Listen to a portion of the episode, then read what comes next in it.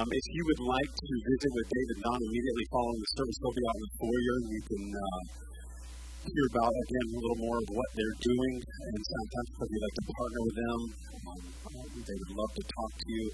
Donna just said, did somebody ask about what protected the church? And we, we can only assume it was maybe God's fire over that fire that protected them. Anyway, it was a supernatural protection. I love it when God shows up. Let's jump into the Word of God. Amen. Lord, we love you. We praise you. Thank you again for being with us today. You've already spoken to us, Lord, through worship and the words that were given and through David and Donna. Lord, as we unpack the Word of God, we pray again that your Holy Spirit would make it come alive to us. Lord, that we would become again more and more like Jesus. That you would conform us to the image of Christ. Lord, that you would change our hearts speak to us today, we pray in Jesus' name.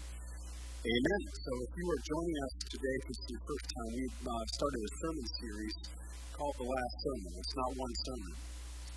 Isn't that funny?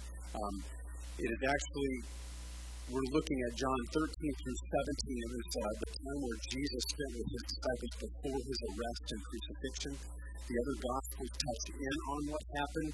Um, they talk about the Passover, um, Jesus breaking bread with his disciples, but, um, but John's Gospel gives us a, a, more detailed account of what happens. And we started out by uh, when they came into this, this room that Jesus begins to wash their feet, and he shows them what the Bible tells us the full extent of his love, and he pours out kind of an extreme thing of serving and calling us to serve. And so we're looking at John 13 to 17, calling it the last sermon. Would be the last sermon, the things that Jesus said, the things that he did, what it speaks to us as the followers, what he was saying to those guys that he was with, and ultimately to us, the important things that he was um, emphasizing before he would be arrested and crucified.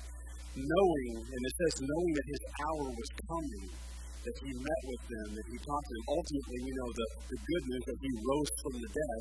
But these are those last moments, some of that last 24 hours with his disciples, John 13 through 17. So we've been taking a look, unpacking what has been happening before he dies. Um, this week I'm going to pick up actually where I left off last week, and this is the moment in John 13. So he's washed their feet. Um, this is towards the end of John 13, where he begins to say that that uh, somebody is going to betray him. He's talking about Judas, and you know the disciples are going around, and who is he talking about? What is he talking about? And he said, "One of you will betray me." Of course, we have been the exchange with Peter, and Peter says, "Not me, right? Not me." They might they might turn on you. And he said, "You guys, you will you will deny me, not me. Though they might turn on you, they might deny you, not me. I will die for you. Right? I will I will die for you. I would never deny you." And Jesus looks at him and says, "Peter, before the rooster crows." After the middle of the night, early in the morning, you will have denied that you know me three times. And again, he reiterates, I would not die for you. I, I would not deny you. I would die for you. So here, that's the setup. Last week, what we talked about was how we deny Jesus. Ways that we deny Jesus because we, like Peter, and here's Peter who followed Christ for three years, and Judas who followed Christ for three years. Judas betrays him, Peter denies him, and they are with him. And don't be mistaken, folks. We can be a little bit like Peter said, would never deny him, but there are ways in which we deny Jesus. There are ways in which I've denied him. Last week we looked at the first three ways, and I'm not going to spend a lot of time here, but number one is we can deny him by rejecting his love, his sacrifice, his gift of eternal life, and choosing sin. That can be unbelievers. That can also be believers where we, we, we choose sin instead of Him. We slide back into sinful ways and old habits instead of receiving His love every day. That's why Jesus says, if you want to be my follower, you take up your cross every day. Follow me. We also deny Him. Uh, we deny Jesus is who He said He is, that He is the standard of truth. His word is the standard of truth. And in our culture, we have a lot of talk about trying to almost redefine Christianity, redefine who Christ is. He says who he is. He's the only way to, to heaven. We're going to get into that next week. But sometimes we can deny him by uh, denying Jesus who he said he is. And then thirdly, we can deny him by being ashamed of him. He says, if you're ashamed of me, I will be ashamed of you before my Father. If you reject me, I will reject you before my Father. So it's a, weighty, weighty thing. And again, this is not this, this list, I'm going to look at the last two today. Be encouraged. This list is not to bring up shame and condemnation, but it's meant to make us take an honest look at our hearts before the Lord and say, Jesus, how have I denied you? And I want to be in right relationship with you because ultimately we want to finish the race well with our eyes fixed on Jesus. And so it's allowing the Lord to open our hearts. Like David said, David said, Search me, right? Search me, O God. See if there be any offensive way in me. And David wasn't saying because I, I like feeling guilty. He was saying, more than anything, I want to be in right relationship with God more than anything my relationship with you. That's why he said I would I would rather be a doorkeeper in the house of God than to dwell in the temple with him. Here's the king. He said, I understand who the real king is, and my identity is not even being a king. I'd rather uh, I would rather be a doorkeeper. I would rather be over here in the house of God than to dwell in the temple with him. Because my relationship with you is the most important thing. And so that's why we look at our hearts. And so the last two, first of all, we can deny him through unbelief, doubt, and lack of faith. Hebrews 11 says, It is impossible to please God without faith. Anyone who wants to come to Him must believe that God exists and that He rewards those who sincerely seek Him. So it's impossible. Impossible to please God without faith. Now, what is faith? Faith, we're not talking about faith in faith, right?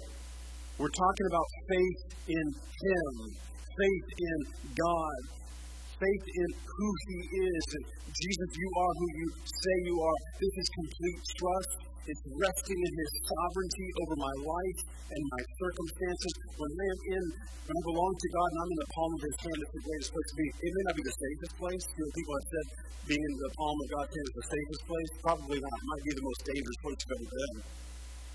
But it's the greatest place. But his faith is my complete trust, my complete rest in who he is over my life and my circumstances. Faith isn't positive profession to turn my circumstances around.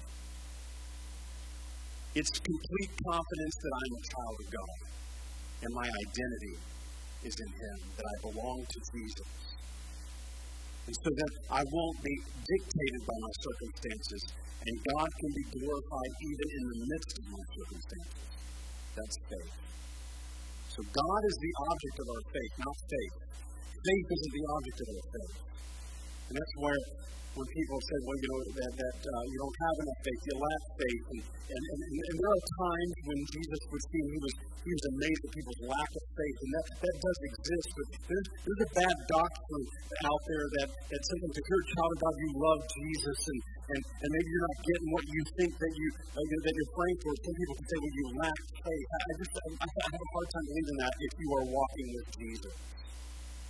Because Jesus even minimized it. He said, even if you have faith like a mustard seed, the tiniest of seeds. And so he's diminishing this idea. He said, great faith is that small. Because what, what, what great faith is, is I take that and I say, I believe who he is. I believe who he says he is. I believe I'm his child. That's mustard seed faith.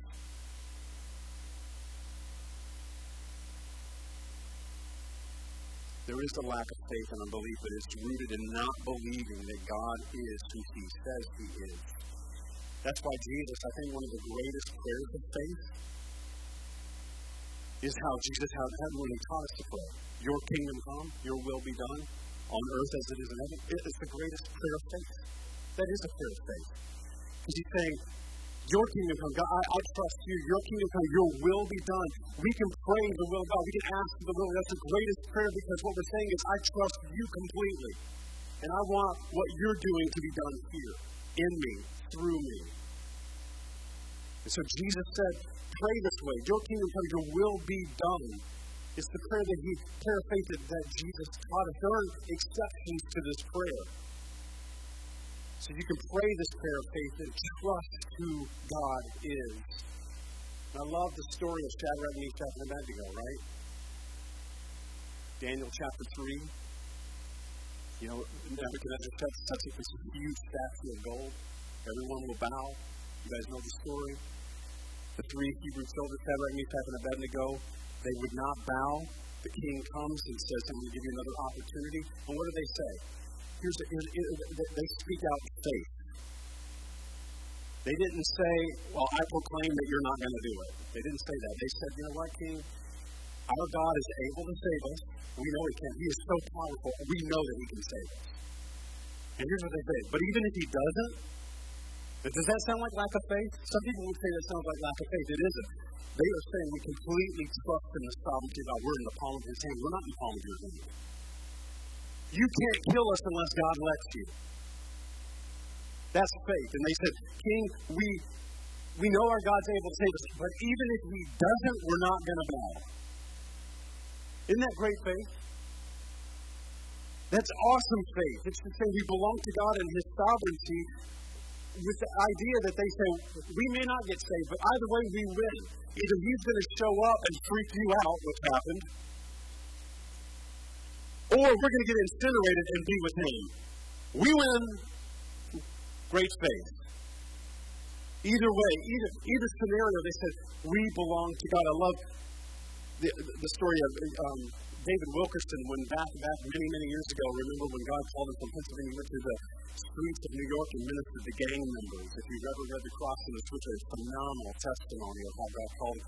And Nicky Cruz, who was one of the head gang members, um, just just at first did not like him. Nicky Cruz ended up giving his life to Christ. I got to hear Nicky Cruz at the college that I went to speak.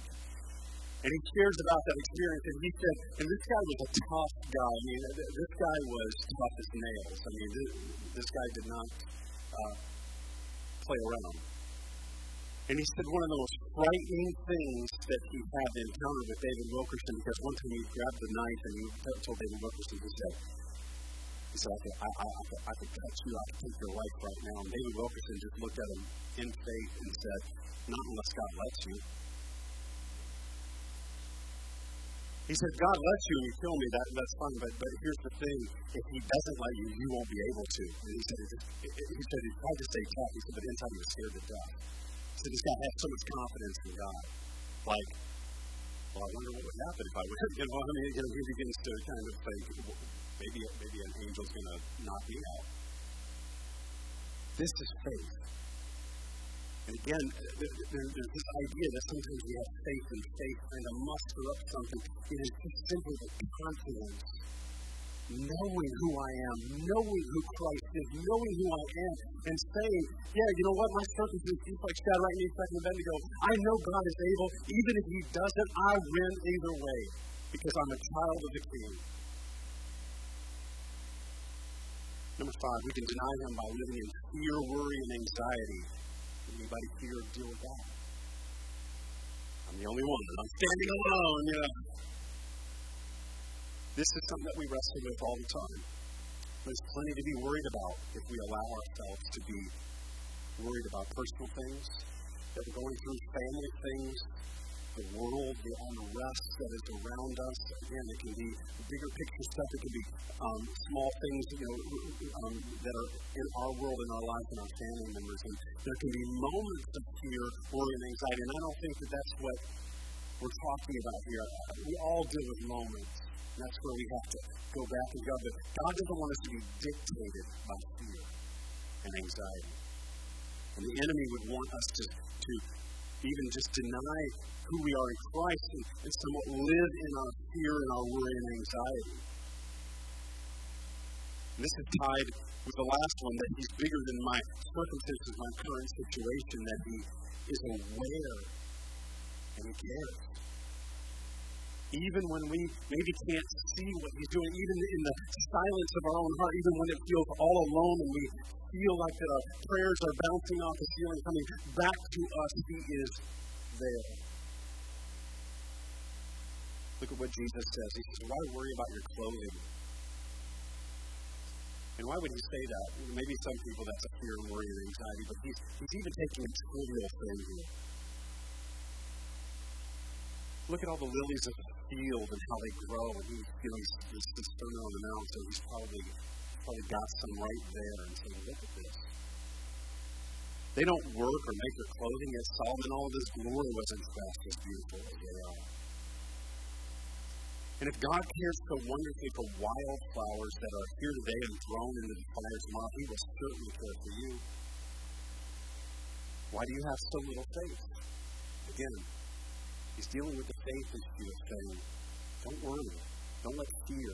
So don't worry about these things, saying, what will we eat? What will we drink? What will we wear? Again, these are trivial matters. But God even cares about those even the small things. These things dominate the thoughts of unbelievers. But your Heavenly Father already knows your needs. Isn't that great? That goes back to I know who I am. He already is aware of my needs. Sometimes we pray like God doesn't know. We do information prayers, just in case you were wondering. Because I think that you turn your back on me, and I'm not. And David had those kind of prayers where you feel like God maybe turned his back on you. But sometimes we, we try to inform God, right? And that's not a prayer of faith at all. That's like saying, you know, just in case you were wondering, and he's like, I got it. I was all over this from the foundation of the world. He already knows what we have need. And then the great passage, seek the kingdom of God above all else.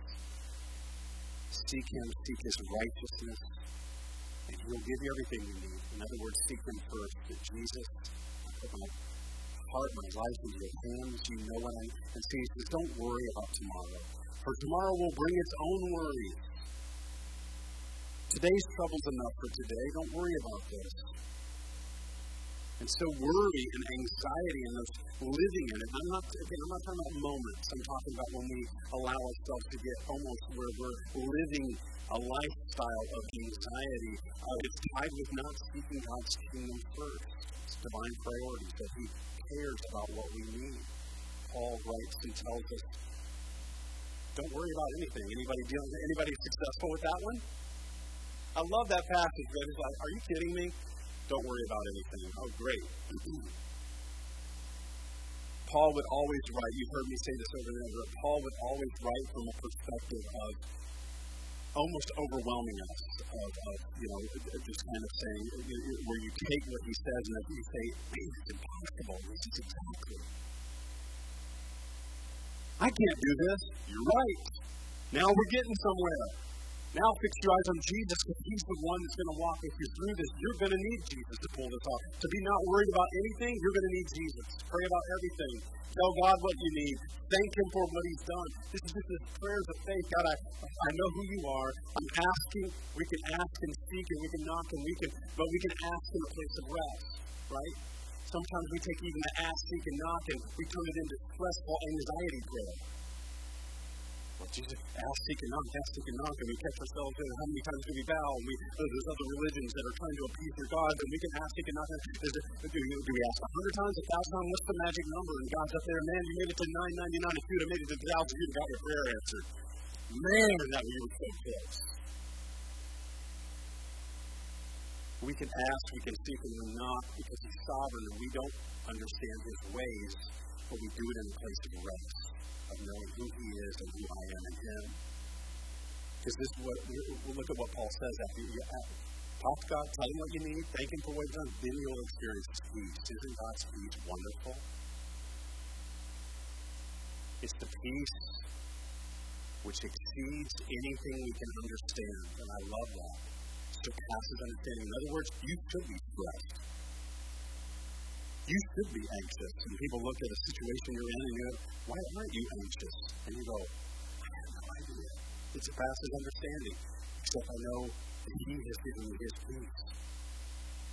And I'm walking through maybe hard circumstances, or notice that God didn't rescue Shadrach, Meshach, and Abednego. He didn't. Uh, he didn't rescue them from the fire. They were in the fire. They had to be in the fire, and He showed up. I'm going to tell you right now, those boys have faith, but it was a little nerve wracking walking towards that door. Okay, here we go, boys. Either God's going to show up or we're toast. Either way, we win. Let's go. It's a little scary. You go first. God's peace. It surpasses. I love God's peace. I admit I don't walk in it all the time. Have those stressful anxiety moments where God has to say, hey, remember me? I'm still here. I got to remind myself. I got to sometimes, like David, I got to preach to myself. Why so downcast, oh my soul? Put your hope in God, right? David's preaching to himself. Sometimes you got to stand in the mirror and say, put your hope in God. Walk in who God is in His peace because He's with you. And I love it says His peace will guard your heart and your mind as you live in Christ Jesus. That this relationship I'm walking with Him that He's there.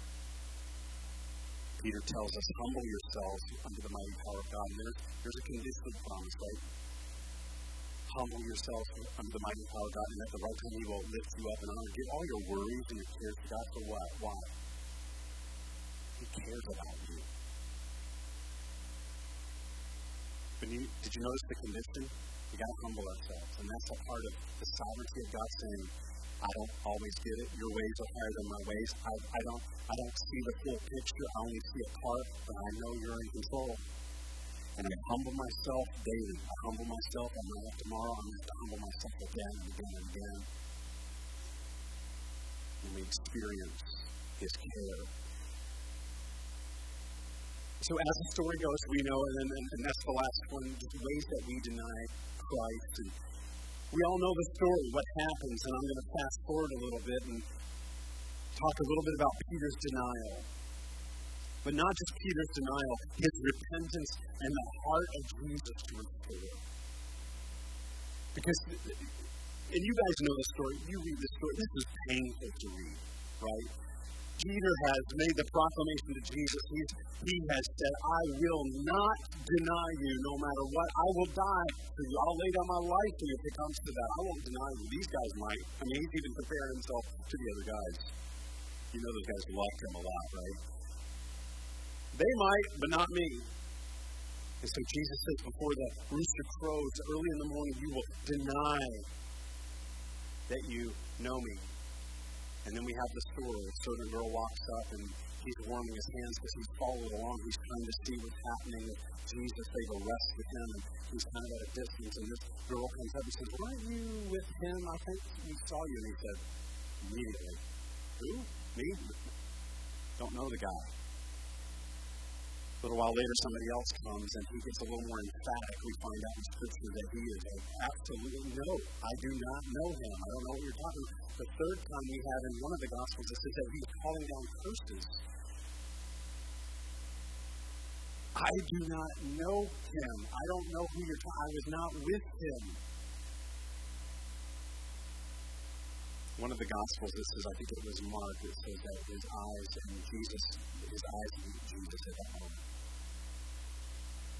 Betrayal is uh, uh, just a heartbreaking thing. If you've ever gone through it, or somebody broke a promise, and the eye, eyes of Jesus meet him, and you, and you, you know that feeling where, or if you've, if you've been guilty of it, and that your heart sinks, you, this, it's like a devastating punch in the gut, right? Rooster crows, and we know, and here's what Peter says that Peter did. He went away, and he wept bitterly. Bitter, bitter weeping. This is a heart of repentance, and he immediately feels it. A genuine heart of contrition. He knew that he had grieved the heart of Jesus. He knew immediately I lied. I said I would die for him. And, and, and, and he is exposed, and there is no hiding at all. And I love that it says that he wept bitterly. Some of us need to weep bitterly over our sin.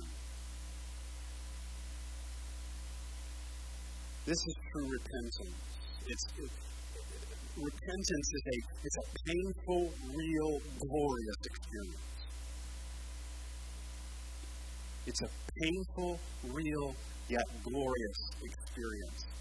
And Peter could have gone away, maybe justified, maybe, maybe made excuses, but he didn't. The true heart of repentance is I'm not going to make excuses. I'm going to grieve over my sin. I'm not going to justify it. He's right, I am wrong. I'm the one that has drifted and chosen my way. I've become my own God. I've doubted him. I've been ashamed of him. Maybe I've rejected his love and his sacrifice. And maybe I've lived in doubt and unbelief. It's on me. It's not on him. Some of us need to have that consistent before the Lord because it's painful and it's real, but it's beautiful. It's coming clean. And there's nothing like the cleansing of my soul when I come clean with Jesus. And then fast forward, we know um, Jesus is, you know, he, he's, he's scourged, he's crucified, he rises from the dead. And I'm going to jump to John 21, and we're going to see Jesus' response and his invitation to restoration. So, Jesus wants reconciliation. He wants to restore. And he desires that. And so look at his encounter with Peter. So remember, he's walking on the beach just to set it up. He's risen from the dead. He comes up. They're out fishing again. And he says, Hey, hey fellows, have you have you caught any fish? And he kind of recreates the moment. Remember he called them in the early part of the Gospels, and, and they noticed who he was. And what does Peter do? Peter jumps in the water, starts swimming to him. I imagine that he's maybe still grieving over what has happened and maybe sharing, shedding some tears as he goes up. And so they have breakfast, and Jesus uh, makes a meal for them. And so we pick it up in verse 15. After breakfast, Jesus asked Simon Peter, and it's interesting this exchange. Peter denied him three times, and listen to this. Um, after breakfast, Jesus asked Simon Peter, Simon, son of John, do you love me more than these? Yes, Lord, Peter replied, You know I love you, then feed my lambs. Jesus told him, Feed my lambs. Jesus told him, Jesus repeated the question, Simon, son of John, do you love me? Yes, Lord, Peter said, You know I love you. Take care of my sheep. Jesus said a third time, but the next one, third time, he asked Simon, son of John, do you love me? Peter was hurt that Jesus asked the question a third time. He said, Lord, you know everything. You know that I love you. And Jesus said, then feed my sheep. Now, it's interesting, okay, we can, we can look at this passage and maybe miss what is being said here. In our English language, we can use love, the word love, for lots of. I've, I've said this before. I love my wife and I love pizza. But if you're thinking that I love pizza like my wife, you're crazy. We all get that. The writing here, there, there, there's different words for, the, for that word love. So it's an interesting interaction. There was a purpose by what Jesus was doing and saying here. Peter had denied him, what, three times? After swearing that he would not, that he was ready to die for him if necessary, right? I won't die, I'll die for you. And Jesus said, You'll deny me three times. Jesus says this when he asked him the first time, he said, what he's saying is, Peter, do you agape love me? Do you love me enough to lay down your life for me? That's the first question he asked him. Because this is what you claimed you would do. Right? Do you do you agape? Do you lay do you love me enough to lay down your life for me? That's what he asked him the first time. Because what you said, Peter, is they might, but I won't. Do you love me more than these other guys, more than these? You you compared yourself to them first. Remember, maybe they will, but I won't. Do you, do you love me more than these? Enough to lay down your life. And then Peter responds by saying, giving a different word for love. He says, I do love, I do phileo love you, Jesus. In other words, I'm caught red handed. I have a fond affection of you. In other words, no, you're asking me, do I love you enough to lay down my life for you? And what I'm saying is, I'm busted. I've only had fond affection of you. I've been a fan, but I've not been a follower. I golf clap Jesus, but I'm not worshiping him. I have a little Jesus on the side, but my life doesn't belong to you. So Jesus is unpacking his heart. I didn't lay down my life for you. I, when I was put to the test, I had a fond affection of you, and I denied you. But what does Jesus say? Be my lambs. You're still called. Isn't that beautiful? Your denial didn't Your repentance and your honesty is the key to restoration, healing, and freedom and mystery. Because Jesus knew that he wept bitterly. Jesus knew that he came clean.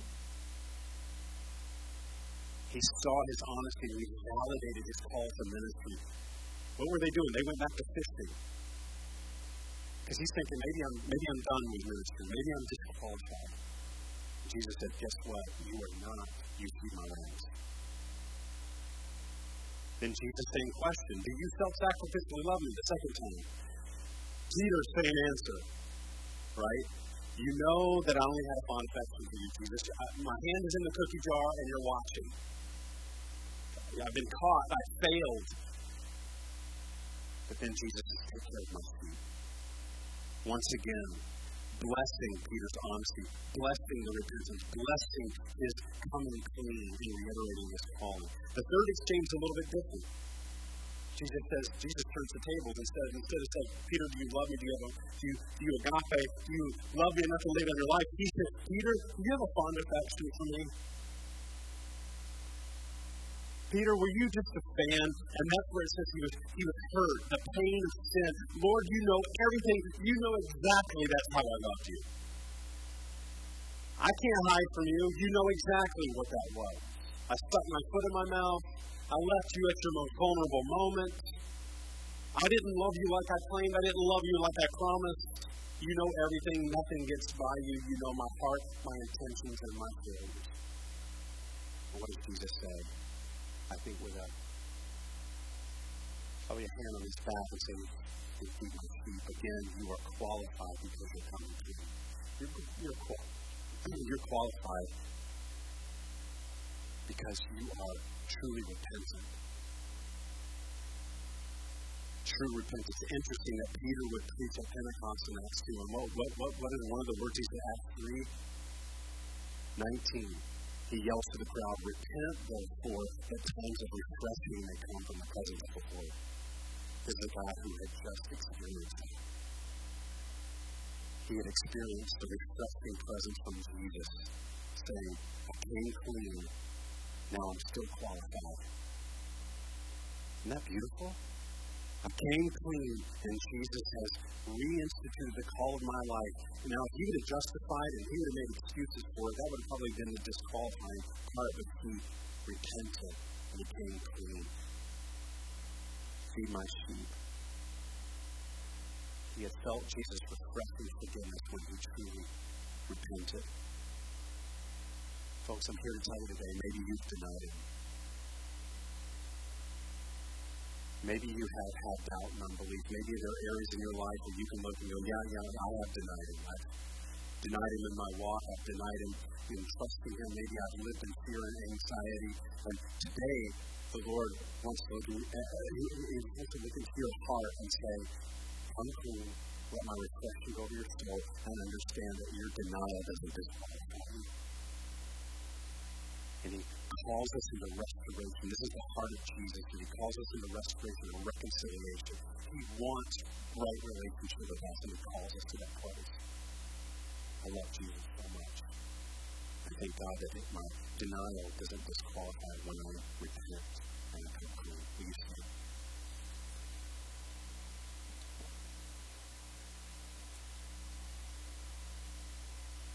Jesus, we love you so much. Lord, over and over and over again as we study your word, we see your heart, Lord, that you so long for relationship with us. You long to bring us into the place of, place of right relationship. Thank you, Lord, that although we have denied you, when we come clean, God, and we don't make excuses and we don't justify, and we, Lord, so we bitterly, and we take ownership, and we grieve our sin, God, that that touches your heart and we truly experience the times of reflection from the Lord. I pray, God, that as we do that, and even in, in wherever, whatever, whatever area right now the Lord is speaking to, maybe He's putting His hand on something that, that there would be no justification. You just begin right now just saying, Lord, forgive me. Forgive me for that, God. Forgive me that I've been ashamed of you. Forgive me that maybe I live my own way. Forgive me that I've become God in a certain area. Forgive me that I have maybe forsaken you, that I've walked away from you. Forgive me for my doubt and my unbelief. Forgive me when I have just lived in anxiety and fear and worry instead of casting my cares on you. Lord, I take ownership of that and then hear the words of Jesus Be my lamb, be my sheep. Still called, you're still qualified. Go out there and be on mission with me to proclaim the good news of Jesus that He is a God who forgives, He's a God who sets free. Lord, we love you and we praise you, God. I pray you would speak to our hearts today, this week, as we walk with you. In the mighty name of Jesus, we pray. Amen. Amen.